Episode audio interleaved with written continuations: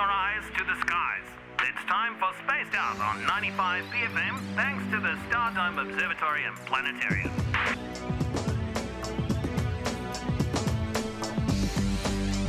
Josh is our spaceman. Kia ora. Kia ora, mate. How's it going? Ah, tēnā koe and uh, tēnā koutou, right, at back, right back at you. Have you? I was actually looking up uh, Media Lunch the other day, and that really cool skit where uh, Uh, eating. Is it eating media lunch? Yeah, is that what it's called? I think so. And uh, the tēnā koutou challenge. Do you? Does that register with you at all? No, what is that? It's fantastic. It's early newsboy, and uh, he's basically calling up uh, different establishments and seeing how many how many times you can pump out a tēnā koutou before they sort of cut you off or hang up. Oh, no, I saw a TikTok about that. I didn't really understand Oh, what it was, but perfect. yeah, I don't know what you're talking about. It's, uh, it's, It's up online. You can find on YouTube or Yeah, something. Yeah. It's pretty funny. I'll, I'll try it next time. yeah. Anyway, to space. To space.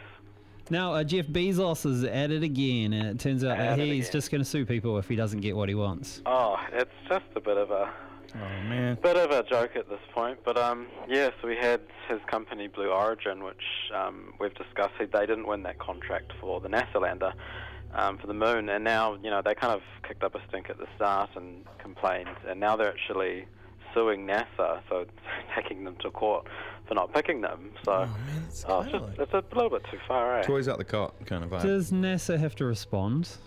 I mean, no. It's the thing about the the NASA contracts is they initially were going to actually give out two contracts, so they actually could have given. Um, you know, Blue Origin one, but it comes down to funding, and you know, their money comes from Congress, so that they didn't actually get enough funding to send out two contracts. So Mhm. they only really had enough for one, and they've given that to SpaceX. So, I mean, there's not a huge amount they can do because you know they're limited by their funds from the federal government. Does. So, The thing is, Yeah. does Bezos even need any money at all? Can't he just? They should just be like, look, mate, you make one anyway, and Well, that's you the can thing, you can yeah. play in the sandpit as well. There's heaps of materials. And that's the thing. I mean, he's he's got like billions of his own dollars, and he he even actually offered to like pay for the cost of a lot of the development. But Mm. you know, I think in the long run, you know, this is from a company that again is yet to reach orbit. So, you know, NASA's obviously going to pick SpaceX. Someone, you know, they've got their tried and true technology, and they've proved that they can, you know, build those things really quickly. Mhm. So. At some point, would the federal government step in on NASA's behalf and just say, "Bugger off, Jeff, Jeff Bezos. This is a waste of time for everyone."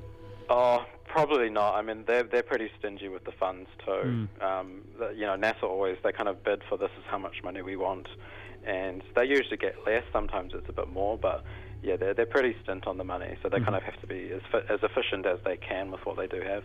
hmm Do you think there'll be any real outcome from this court case of Bezos No. trying to sue No. NASA? Definitely not. I, I think it'll just be thrown out. I mean, even if you know NASA could give out two contracts, they probably wouldn't give it to them anyway. So, yeah, it's just a bit of waste of time. I think they're just kind of trying to make a statement, I guess. But yeah, for what? What's the point? Do we know if perhaps we are scorning somebody with lots of money, and perhaps we're making some kind of evil genius who's working on a death ray now? I mean, Jeff Bezos. Yeah.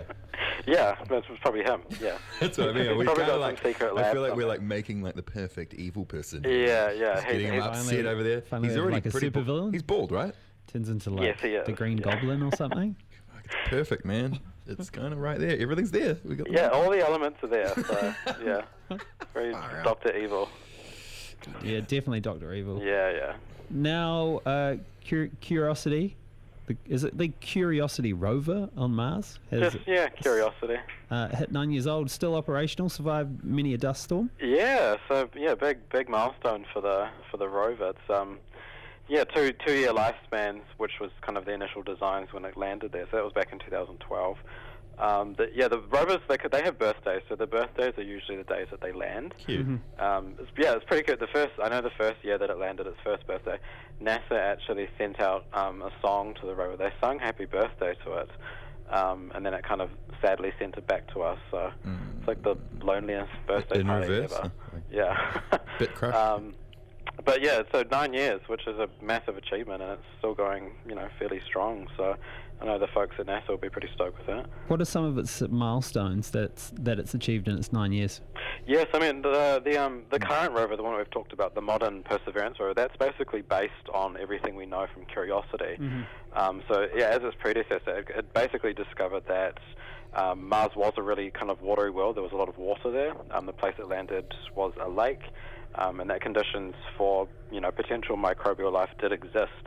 Um, so yeah, it, it gave us a wealth of information and still does to this day. And it's kind of we just build on that, and that's why these new rovers are so advanced because of older ones like Curiosity. hmm And it's slowly making its way around Mars.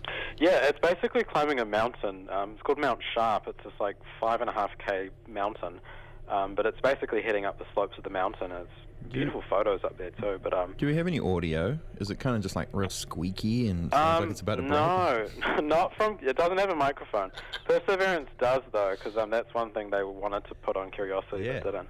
Um, Might as well. yeah, but um, we do get audio from Percy, but not from Curiosity. But it's um, yeah, the, I, just making a racket, you know? Like, uh, Oh well, we ha- we have rec- um, audio from like the the wheels driving, and it sounds really like kind of clangy and metallic because the the rocks on Mars are pretty jagged, and you know it actually pierces the. Um, does the atmosphere rover's affect wheels. sound as well? I guess it would, right? Yeah, it does. It, the sound's really kind of dull and muted, and it sounds like you're wearing like muffs basically over your ears, and you just can't hear anything. It's it's really strange. think. Rad, cool. Yeah. Now, uh, Russia have taken a swipe at NASA and Man, uh, NASA. have accused a NASA astronaut of sabotaging um, a spacecraft in 2018 Bringing up aboard the ISS. Bringing up some old stuff. Yeah, some you know airing out the dirty laundry. Mm. Um, yeah, so this this goes back to yeah back in 2018. There was basically um, astronauts aboard the station. They detected an air leak, um, so they investigated and they actually found um, the hole.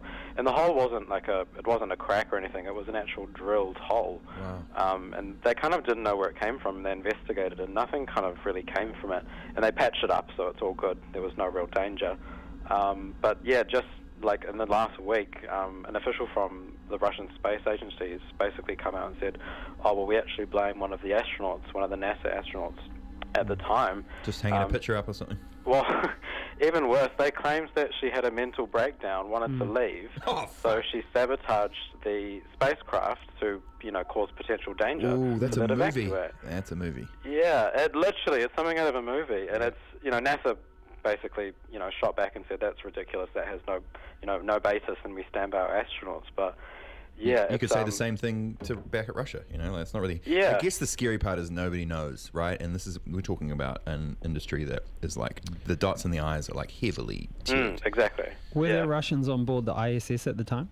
Oh yeah, they've been, they've been up there with the Americans since the very beginning. So Mhm.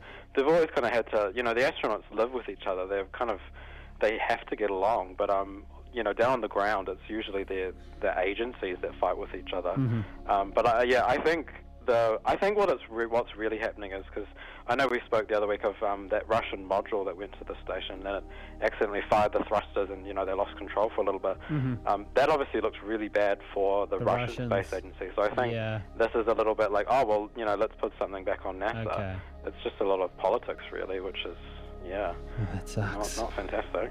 I'm assuming that the the astronauts all managed to play nicely together, though, and it's just the space agencies going head to head on this one. Oh yeah, I mean the astronauts they're very like they're PR trained, you know, they're Mm. they're very kind of professional, and you'd never hear like personal opinions from them, Mhm. um, and even that like the agencies. But yeah, I think Russia's a bit more um, bit more blunt with their words. What size of the, is the was the drill hole? Are we talking like an eighth drill bit? So like sort of like a, Yeah, ri- like a- for a really rivet, small, like, for- like- like expecting a rivet would go through in there, kind of thing. Just like a little screw, like it wasn't even big. And the other thing I can't understand is did the hole go? Because I'm, I'm assuming these are like quite thick walls. So the, Oh, hole, yeah. the hole went all the way through both sides.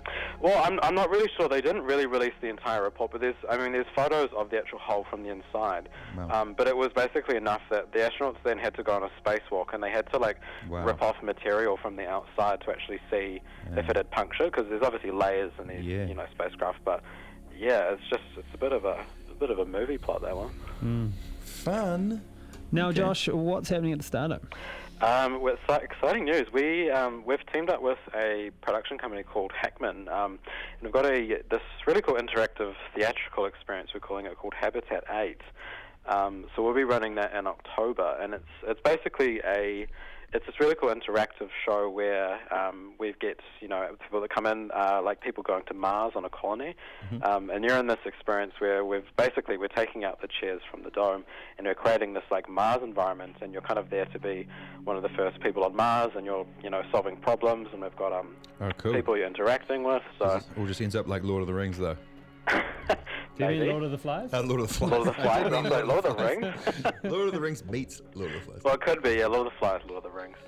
Um, yeah, well, yeah, it's, it's just I don't have too many details yet, but um, we're, we'll definitely be releasing them soon. But yeah, it looks like it's going to be a really cool experience.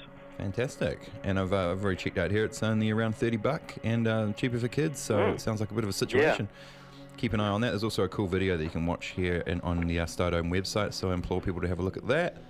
Uh, that's that's us, mate. Thanks Yeah. so much. All right, we'll see you next time. Shout Cheers, out Josh. All right, ka kite. Control, we are docked. That was spaced out on 95 BFM, thanks to the Stardome Observatory and Planetarium.